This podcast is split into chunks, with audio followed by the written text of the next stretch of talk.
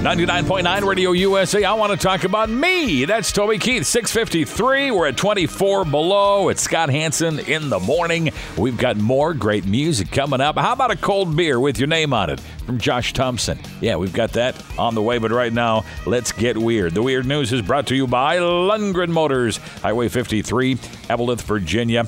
A Florida man who was trying to avoid arrest on drug charges gave cops an excuse that didn't quite pass the smell test. He claimed that he thought cocaine was legal in the Sunshine State.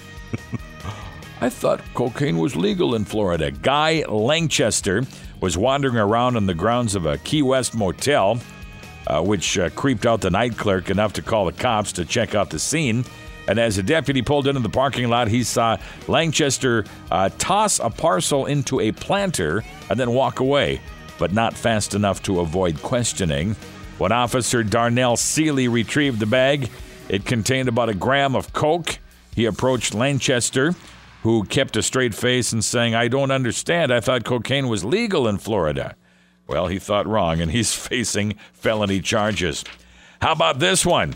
A Michigan man is trying to, he was trying to teach his girlfriend about gun safety, and he proved to be a very good teacher.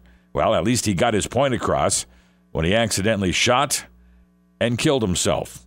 The 36 year old was showing his girlfriend that guns are safe when they're not loaded. Unfortunately, he realized or didn't realize that one of them was actually loaded, and that's the one that he held up to his head and pulled the trigger.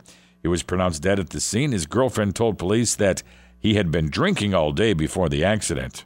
Oh, that's smart. And one more for you.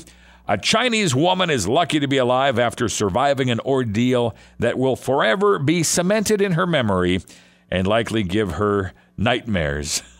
The 35 year old woman was driving with her boyfriend. They took a wrong turn on a busy street, and while trying to make a U turn, their car was hit from behind by a cement truck, which promptly spilled its contents all over the vehicle, completely covering it in cement.